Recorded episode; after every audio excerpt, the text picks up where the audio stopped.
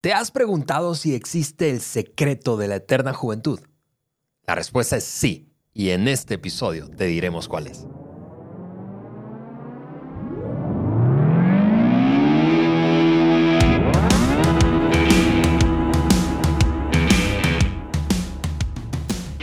Bienvenidos al Maxwell Leadership Podcast por Juan Berica en el podcast que agrega valor a líderes que multiplican ese valor en otros. Yo soy Ale Mendoza y estoy con mi queridísimo Juan. Mi Ale. Beriken. Bienvenido, mi Juan. Qué gusto verte hoy. Un fuerte abrazo a todos ustedes. Y Ale, estoy súper emocionado por nuestra conversación de hoy. Así ¿Por qué? es. Porque normalmente, casi en todo, pues obviamente tenemos el Maxwell, los que nos están viendo. Estoy señalando lo que tenemos aquí en pantalla. Dice Maxwell Leadership Podcast por Juan Berica Maxwell Leadership. Casi todo lo que hacemos, todo el contenido está basado en, en escritos de John Maxwell, Sí. ¿no? Y este, pero en este episodio vamos a, a- a- a repasar un contenido de un gran amigo mío y amigo tuyo, Sí. con el cual tú en estos días has estado relacionándote con él más y más. Y eso es nuestro amigo Tim Elmore. Así es, Juan, así es. De hecho, aquí tenemos eh, uno de sus últimos libros. Mm, eh, eh, el último lo van a conocer si vas al IMC. Así es, hay una sorpresa. Incluso Tim va a estar en el IMC. Así es, nos va a acompañar nuestro querido Tim Elmore. Pero este libro, el título en inglés que ya está traducido al español es el mismo, es Ocho paradojas del gran liderazgo. Ocho paradojas de liderazgo, Juan. Y la razón, por cierto, Juan, por la que Tim forma parte de los conferencistas que estarán con nosotros allí en el IMC, en un asunto de días, básicamente ya, eh, y es que queremos que lo conozcas mejor, queremos que conozcas que, eh, cómo es que Tim ha- se ha especializado en este tema del liderazgo, eh, todavía más particularmente el liderazgo intergeneracional. Así es. Em, pero él no solamente ha escrito este libro o el libro que vamos a compartirles allí en el IMC, del que él va a hablar, eh, pero ha escrito más de 30 libros de liderazgo. Hemos trabajado con él precisamente con muchos de sus títulos en el pasado, con un programa particular que él tiene para desarrollo de líderes jóvenes, eh, que se llama Habitudes o Habitudes. Eh, y, y ha sido una, una gran experiencia. Yo recuerdo, por ejemplo, Juan, cuando eh, nos acercamos por primera vez a él cuando tú compartiste con nosotros, con tu equipo, un libro de portada blanca y verde que se llamaba Generación IY Sí. eh, o IY. Entonces, hoy vamos a hablar, como decías Juan, acerca de un concepto que hay aquí en uno de los capítulos, no es de todo el libro, pero de un capítulo que te va a encantar. Así que quédate con nosotros y, saltemos. Ale, yo- que me gustaría decir que Tim es brillante. Sí. Es brillante. Eh, te animo a, a leer los escritos de Tim Elmore. Acércate a nosotros y, y te- vamos a, a hacer más y más con Tim. Porque es un hombre brillante y es brillante en, tú usaste la palabra, en algunas especialidades de liderazgo. Y, y lo veo así. Cuando yo quiero saber de dos, tres cosas en liderazgo, voy directo a Tim. Ni siquiera voy a con John, voy con Tim. Y, y vamos a, a tenerlo con nosotros. Así es, Juan. Entonces, entonces saltemos a esta conversación de hoy. Carlos necesita mejores herramientas para conectar con nuevos clientes. Sandra está buscando oportunidades para crecer en su sector.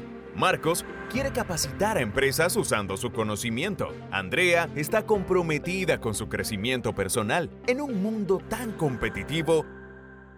¿Cuál es tu objetivo? El International Maxwell Conference es el evento de liderazgo más importante de habla hispana. Es el lugar donde se reúnen los conferencistas más relevantes y de mayor impacto. Este año, del 10 al 13 de septiembre en Cancún, México, podrás experimentar el mayor impulso a tu propio crecimiento sumergiéndote en el ecosistema de liderazgo que te cambiará para siempre. Junto a John C. Maxwell, Tim Elmore, Mark Cole, Juan Beriken, Ismael Cala, Oso Trapa y muchos más. Dale un giro definitivo a tu año con Maxwell Leadership y el International Maxwell Conference 2023 en Cancún, México. Haz clic en el enlace y regístrate hoy mismo. Muy bien, eh, decíamos que este eh, episodio es un episodio, voy a decirlo así, único, suelto, standalone, ¿verdad? Eh, en el que vamos a hablar de un concepto que conecto con el teaser que es que me escuchaste hace un minuto y medio, dos minutos atrás. Y es que nos podemos llegar a preguntar, ¿cómo, ¿cómo puedo seguir sintiéndome, viviendo con ese espíritu juvenil, como un joven, ¿verdad? Y nosotros creemos que eso es posible. En este libro, eh, Tim plantea ocho paradojas. Una de ellas es, es la siguiente. Él dice, los líderes sobresalientes o extraordinarios son maestros y al mismo tiempo aprendices, Juan.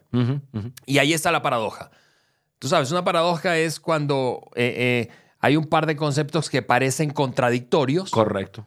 Pero que, que cuando los analizas tiene todo el sentido del mundo. Claro. Muchas veces Jesús, por ejemplo, y eso es algo muy conocido culturalmente hablando, eh, habló como planteando paradojas. El primero, eh, si quieres ser el primero, es el último. Si quieres ser el líder, sirve a otros. Entonces, esos son paradojas. Esta es una paradoja, la que queremos hablar contigo hoy, es la de los líderes extraordinarios o sobresalientes son maestros y aprendices al mismo tiempo, Juan. Es, es, es tan fácil ser un líder que solo enseña o es maestro o se comporta como maestro. Pues, pues, muchos creemos eso, muchos hemos creído que, bueno, si yo soy el que más sé aquí, yo soy el que, que debo hablar, que debo enseñar. Pero Ale, la pregunta es si, si uno puede ser ambos al mismo tiempo. Hmm. Y, y la respuesta es sí.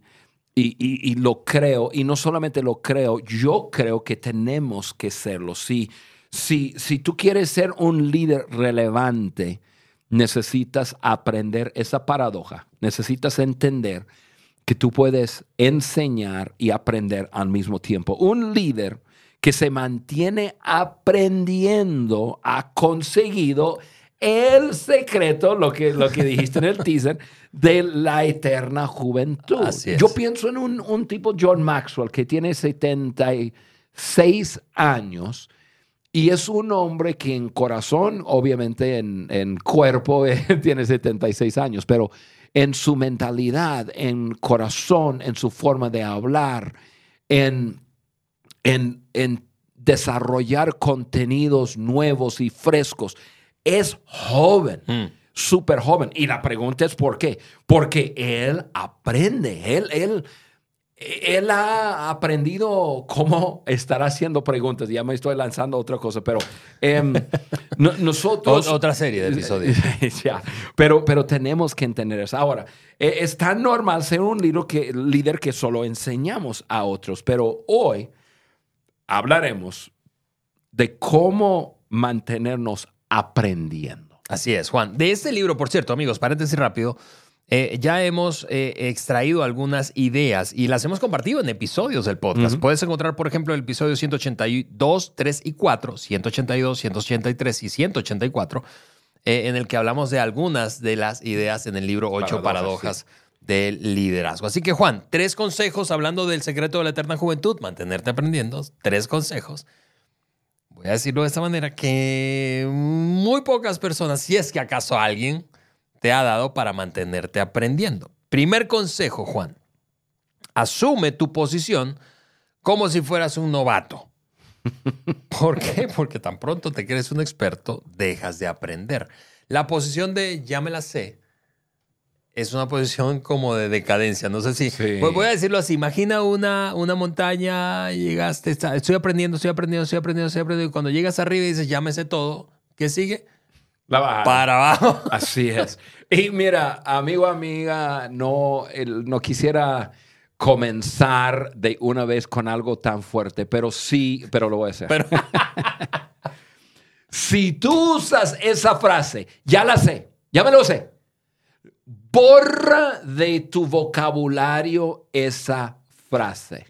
No importa si lo sabes. E, eso es una forma de como, de, de que no quiero escucharte, no quiero, no, no, no, no, no, no, no.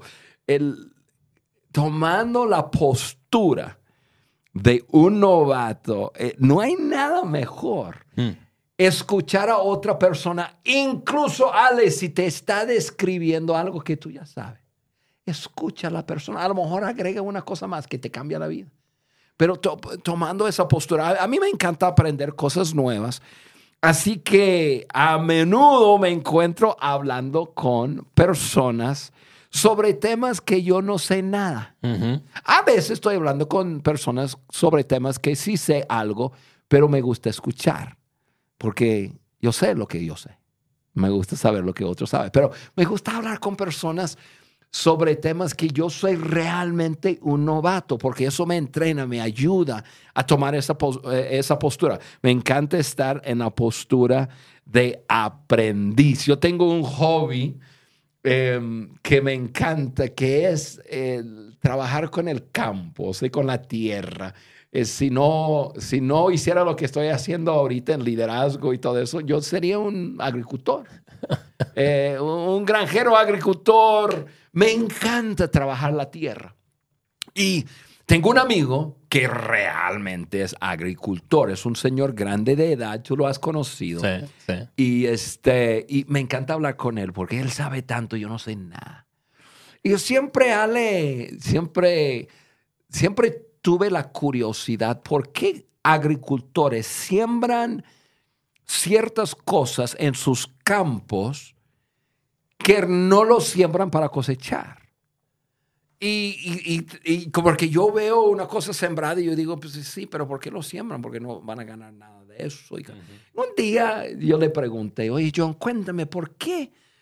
Por- bueno, la- realmente la pregunta fue, porque yo veo sus campos, tienen, tienen ellos un- una granja gigantesca con miles de, de hectáreas de campo, de siembran maíz y diferentes cosas. Y yo tengo unos campitos chiquitos, así que uso nada más para sembrar algo, para, para que come el venado, que esto, que lo otro. Yo digo, ¿por qué los suyos se ven tan bonitos y limpios? Y los míos no se ven nada bien. Y me dice, Juan, tienes que trabajar la tierra y tienes que enriquecer la tierra.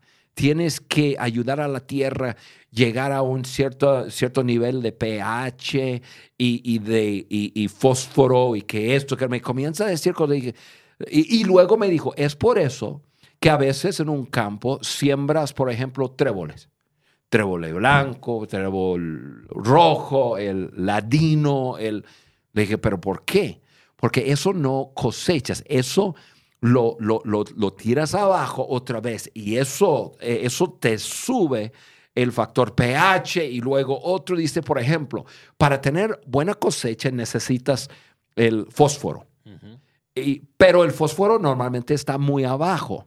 Y por eso hay muchas personas que siembran eh, un tipo de avena, porque la planta tiene un raíz muy abajo y chupa abajo y sube el fósforo hasta arriba. Y entonces lo tira abajo, eh, no lo cosecha, lo deja y, lo muela o, lo, tiene, lo tiene que arar. Y eso te trae el fósforo arriba. Y entonces cuando siembras algo bueno, entonces te crece como, dije, no puede ser. ¡Qué genio! No, me encantó. Mira, mira. Yo me puse a estudiar yo horas y horas y horas en internet estudiando. ¿Por qué?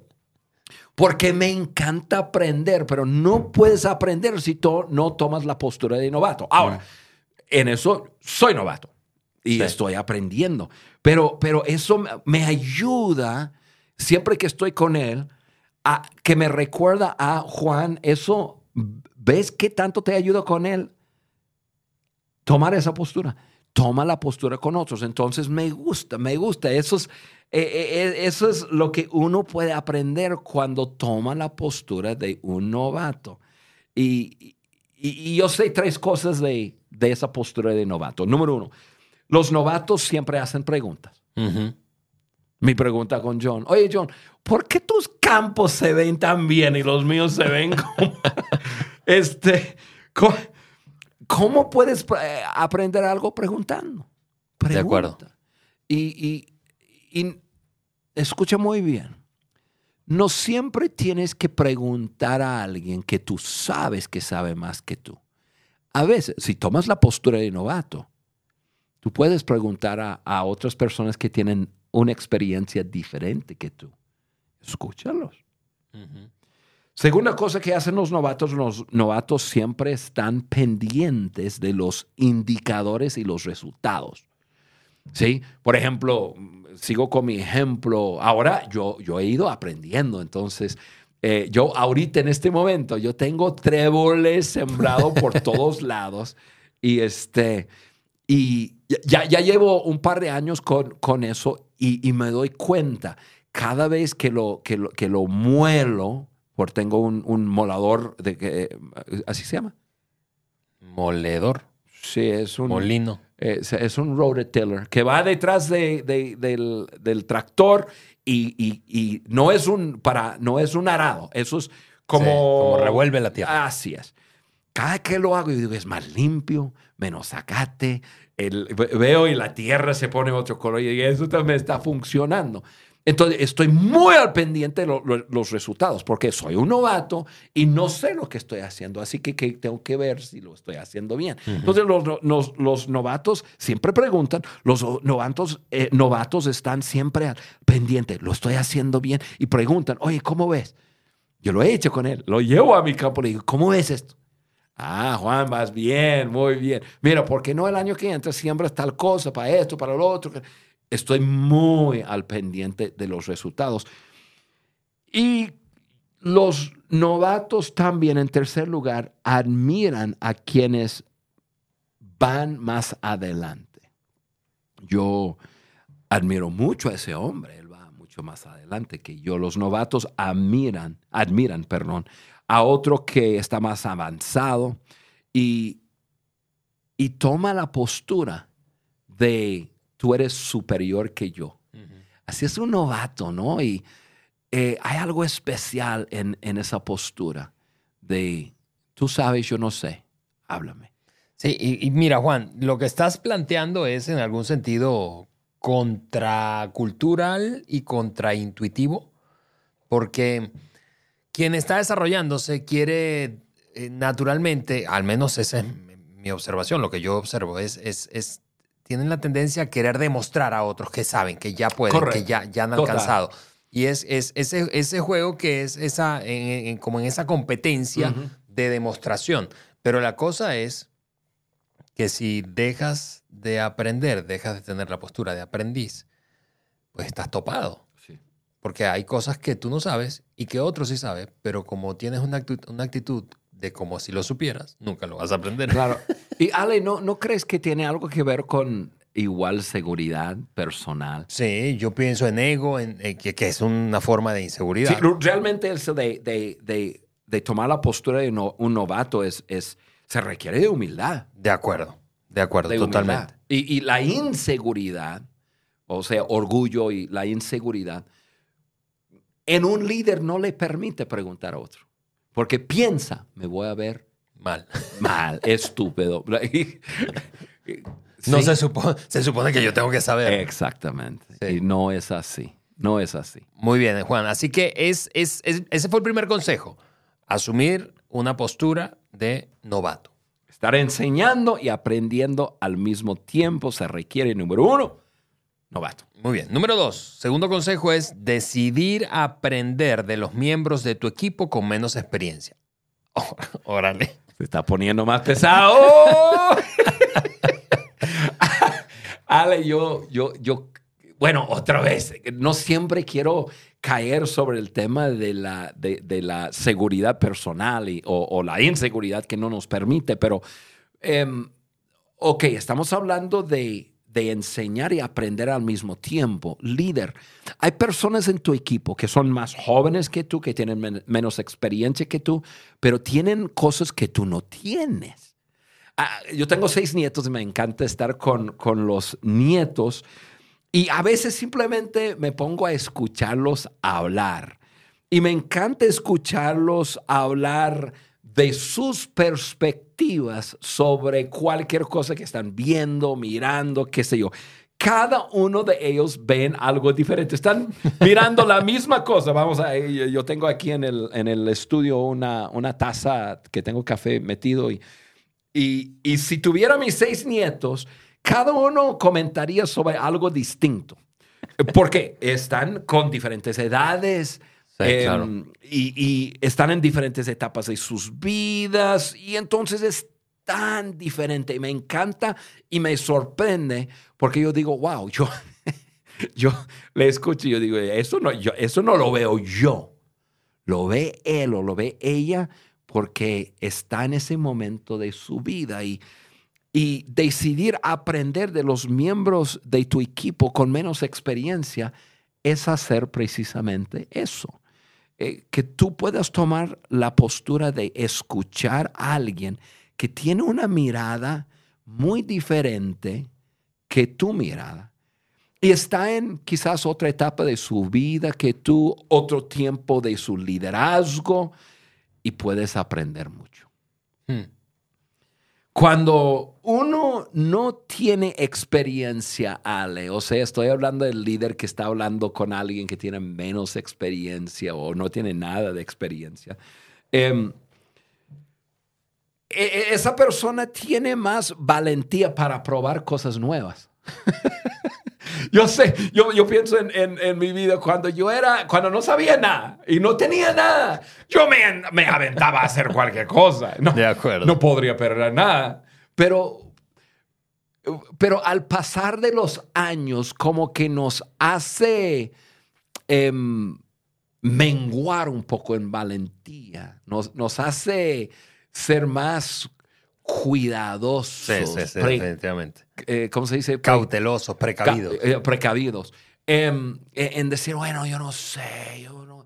Ya, uno de joven, uno de novato, se avienta a hacer cualquier cosa y, y a veces lo saca del parque, pero em, cuando tú hablas con alguien con, que tiene menos experiencia que tú, tiene poca experiencia, esa persona tiene una tendencia de aventarse más a hacer las cosas y ve cosas que tú no ves. sí, pues por eso la mayoría de los emprendedores emprenden en sus 20, correcto, no en sus 50. No, dicen que, que, después de los 40 años es un porcentaje tan mínimo que, que ni se mide los, que, los emprendedores. Hay algunos, eh, pocos, pero se hace porque por, porque el novato es buenísimo, Názaro. Tiene poca experiencia, avienta. Y cuando tú hablas con esa persona, te va a dar una perspectiva, perspectiva diferente. También la persona con poca experiencia es más observador con lo que le está funcionando a otros. Mm. O nosotros los líderes Después de un tiempo, cuando nos funciona cosas, nos creemos los dueños del, éxito. Como que así es como se logra éxito. Así como yo lo hice, es como se hace. Hasta escribimos los libros, ¿verdad? Así es como se hace. Por eso la gran mayoría de personas escriben libros. Y yo no digo que no se debe.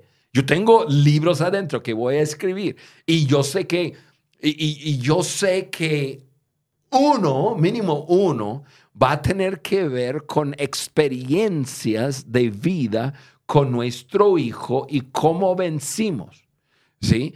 Ahora, espero que no, pero yo me puedo creer el dueño de la verdad en así es como se hace. Bueno, así como lo hicimos nosotros. De acuerdo. Personas con poca experiencia observan mucho otros que están teniendo éxito y tienen una habilidad de tomar esto y dice, él, él lo hace de esa forma, él, ella lo hace de esa Te va a dar una perspectiva distinta. Y yo diría que las personas con poca experiencia cuestionan más el status quo. Como que, el, como que yo diciendo, bueno, así es como se hace. Y, y, luego te mira y dice, ¿por qué? ¿Y, por qué? Porque así me funcionó. no cuestiones más. No, el por qué. ¿Pero por qué?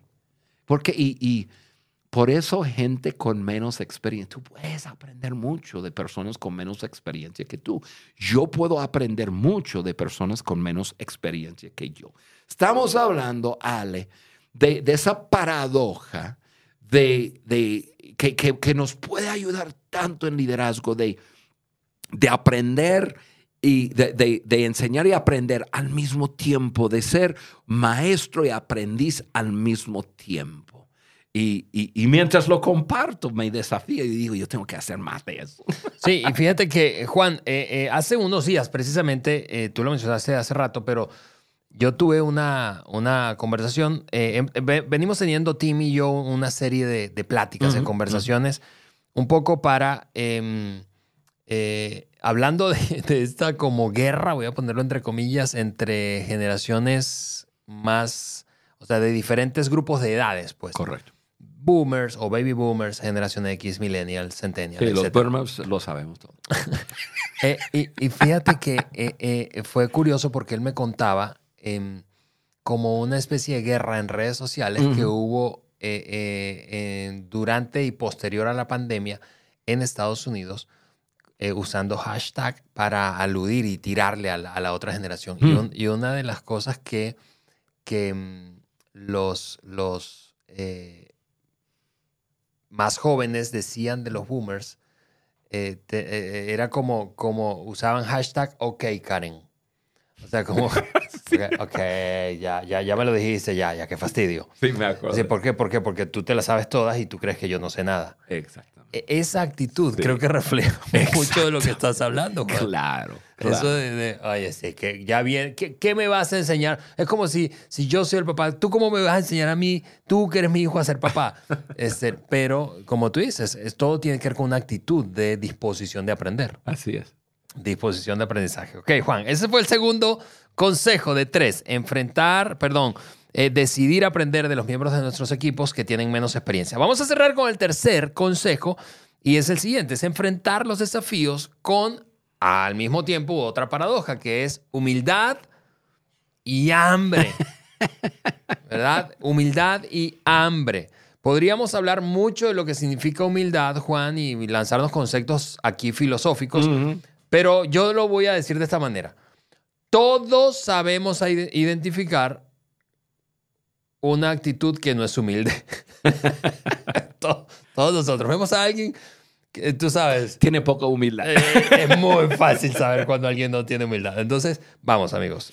Ale. Tú y yo sabemos eso. ¿Quién, ¿Cuándo una persona muestra humildad y cuándo Claro, claro. Ale, yo pienso en esto y, y me hace pensar en, en que estos son dos de las tres características que Patrick Lencioni menciona cuando presenta esenciales para un jugador ideal, ideal perdón, de equipo. Sí, sí. Eh, ese libro, así se llama, ¿no? El, el jugador ideal. Jugador ideal de equipo. Sí. El, el, el, otro es inteligencia, que tiene que ver con inteligencia relacional. Pero eh, hablamos, nos enfocamos en esas dos características que son muy poderosas cuando se trata de liderar a otros. Lo que es la humildad. La humildad te hace ir más lento, más despacio para escuchar y aprender. De acuerdo. Cuando yo me lo sé todo, yo vámonos, sígueme a mí, vámonos, y no, no preguntes ni ya. No me detienes, ¿no? Uh -huh. Pero la humildad dice, vamos, vamos, vamos caminando. Y, y, y, y, la persona humilde escucha y aprende. Toma la postura. Y, lo voy a escribir, perdón, lo voy a leer porque lo escribí de esta forma, porque lo quería decir. Hay muchas cosas que no veo. Vamos a descubrirlas juntos. Muchas cosas que yo no sé. Vamos a aprenderlos juntos. Mm. O sea, eh, no estoy seguro de todo el futuro, yo sé del siguiente, estoy seguro del siguiente paso. Vamos. Sí. Eh, eso, es lo, eso es el beneficio de, de la postura de humildad. Vamos, vamos juntos, aprendemos juntos y la humildad lleva a otros consigo, va más espacio. Ahora, en eh, hambre, te hace ir más rápido. O sea, hambre te, te, hace ir más rápido porque, porque entiendes que el tiempo está en tu contra y no está a tu lado y tienes que correr. El hambre te empuja para que puedas obtener el éxito para todo el equipo. Entonces, tienes esos dos factores trabajando en ti, uno empujándote, otro alentándote, pero si lo haces correcto, tú, tú vas a tú, vas a trabajar en eso de, vas a ser maestro y aprendiz. Vas a ser novato y experto. Vas a, vas a estar em, tú liderando y dejando a otros con menos experiencia liderarte. O sea, ahí está. Como que esta paradoja nos, no, nos ayuda a abarcar diferentes paradojas que nos ayuda en, en este. y y, este tercero, que la humedad y hambre, son dos factores que nos hace, que, que nos empuja y al mismo tiempo que nos alenta para estar haciendo algo juntos. Ok, eh, eh, Juan, cuando hablas de em, hambre, ese, empuje, voy a decirlo de esa forma, ese empuje, esas ganas de alcanzar, crecer, eh, em, eh, producir resultados, aprender, absorber, ¿verdad? Una persona con hambre es la que levanta la mano y dice, échame más responsabilidad a un nuevo proyecto, quiero, quiero, quiero más. Eso, eso puede, puede ilustrar eh, eso de hambre. Eh, ¿Tú has trabajado con gente con mucha hambre y con poca hambre? Prefiero hambre. ok, y, yo quiero escucharte acerca de eso. La verdad, Ale, yo, yo, es, yo diría eso, es, es más fácil trabajar con personas con hambre que, que tiendan a estar un poco fuera de control que estar con personas que no tienen hambre y tú estar ahí tratando de empujarlos. ¿Sí? No, no, yo, yo prefiero mil por ciento tomar esfuerzo, tomar fuerza y canalizarlo que tratar de empujar a una persona. Por eso a veces papás hablan con, con, conmigo a decir, mire, yo tengo tres hijos, pero el, el, el de en medio es un rebelde, quiere hacer su propia cosa, que esto, y me describe de una persona que, que, tiene fuerza de carácter y de actitud. Y digo, yo sé que él es tu desafío más grande, pero es el muchacho que más potencial tiene si aprendes a no asustarte por, ese, por, por, por, por su fortaleza. ayúdalo a canalizarlo se va a requerir de disciplina, se va a requerir de... Y vamos. Y, y, es lo mismo en un equipo, hambre. La persona con hambre tiende a estar un poco fuera de control en las juntas, tú sabes que va a decir algo y, y, tú sabes que va a hacer algo que eh, si el límite está aquí va a brincar un paso más, tú sabes, pero es, es, es mucho mejor. Em, y, yo agregaría una cosa más en cuanto a eso, Ale, porque estamos hablando de, estar liderando personas así. Pero líder, si tú te has perdido de ese hambre, te animo, número uno, a que lo recuperas rápidamente o te des de baja. No de baja en liderazgo, pero de baja en lo que tú estás haciendo, porque no, y no vas a lograr gran cosa. No, pero vuelvo a conectar esta, este último consejo, Juan, con, con el, el, el, centro del episodio y es cómo mantenerte joven. Es decir, el secreto de la eterna juventud es, es esa actitud de aprendizaje, disposición de aprender, seguir aprendiendo. Una persona sin hambre, ¿cómo puede aprender? Así es. ¿Cómo puede aprender? Ok, Juan, entonces Vamos a ir cerrando, empaquetando este, este episodio. Eh, pero antes, sencillamente, eh, yo quiero animarte a ti a que puedas escuchar el resto de los episodios en los que hablamos de estas paradojas. Eh, vuelvo a decir 182, 183 y 184. Hablamos de más paradojas aquí en el libro de Tim que están buenísimas. Hablamos de la paradoja de la confianza, por ejemplo, y la humildad, hablando de hambre, humildad. Ale, ¿este libro está en español? Está en español, sí. Yo eh, lo compré en español. Ah, perfecto. El, Ocho Paradojas. Así es. De gran liderazgo. Y el siguiente libro que está saliendo de Tim, que ya salió en inglés, pero nosotros ya hicimos el trabajo en la traducción, edición. Correcto. Y es el primer libro, por cierto, que eh, publica Maxwell Leadership como casa publicadora. Es, es. Eh, un nuevo tipo de diversidad. Es el título, diversidad generacional. Yo leí ese libro, está espectacular y creo que Tim Elmore va a estar hablando de eso en el IMC. Ya lo spoileó.